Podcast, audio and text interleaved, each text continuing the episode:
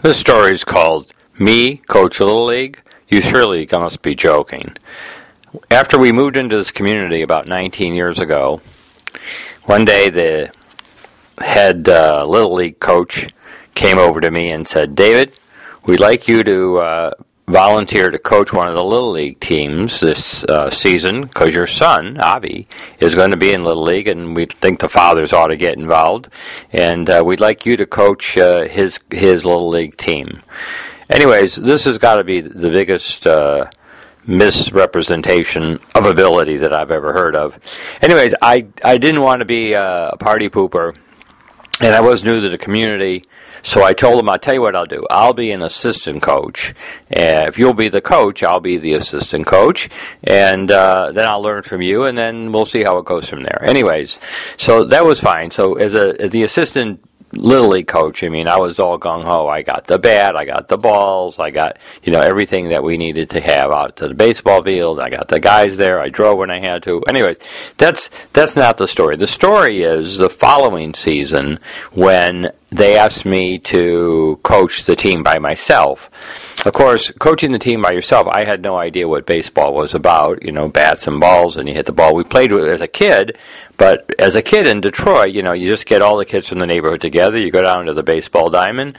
You just divide up teams based on brothers and sisters and who's you know who's related to who and who's want who want who's on whose team, and uh, you go out and you play. Anyways, so me as the as the uh, head coach of this little league team was was totally ridiculous because first of all, you have one of the things you have to do is you have to make the lineup, and uh, I had no idea about you know power hitters or non-power hitters or men on base or anything like that. Anyways, I just I set the the lineup based on the height of the players. You know, the tallest players were going to bat first, and the shorter players were going to bat last. And I didn't have a particular reason for it, but that's the way I did it. And the fathers were coming over to me, the other fathers from the Little League, and they were going, you know, I want my son to play left field. I want my son to play right field. I want my son to bat third.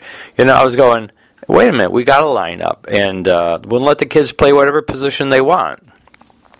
Anyways, it, it, never went over too well, but people did come up to me and give me encouragement, telling me, Dave, don't worry. You know, don't listen to the fathers. You're the coach. You make the decisions. Now come over here and let me tell you what to do. So that was that was kind But the most important thing about Little League that I learned was on game day, you have to show up with a brand new box of Bazooka bubblegum.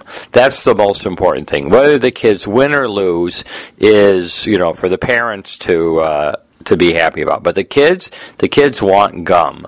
And so the first thing I would do is when you know I'd call the whole team together and tell them, you know, look, it's not so much so important, uh, you know, who wins or lose. We're going to have a good time here today, and uh, please don't forget to get a couple extra pieces of gum so that before you go up there, you can really be chomping on some gum when you go up to bat. That'll help, you know, your blood sugar and everything like that. Anyways, so I used to get a brand new box of Bazooka gum, and the kids would, you know, they'd love it. And uh, Karen was always very supportive. Karen's my wife. She was always supportive of, the, of me getting more gum for the kids. Of course, the dentist probably liked that too.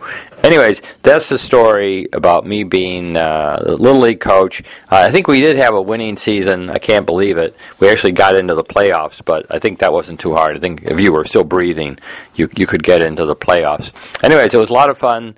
Uh, the kids all had uh, you know funny nicknames I gave them. Some of them weren't so flattering, uh, but most of those kids turned out to be uh, you know either rabbis or something of the sort. So I better not get in get into what I called them uh, as to, to avoid embarrassment. Anyways, that's the story. Take care. Have a good day.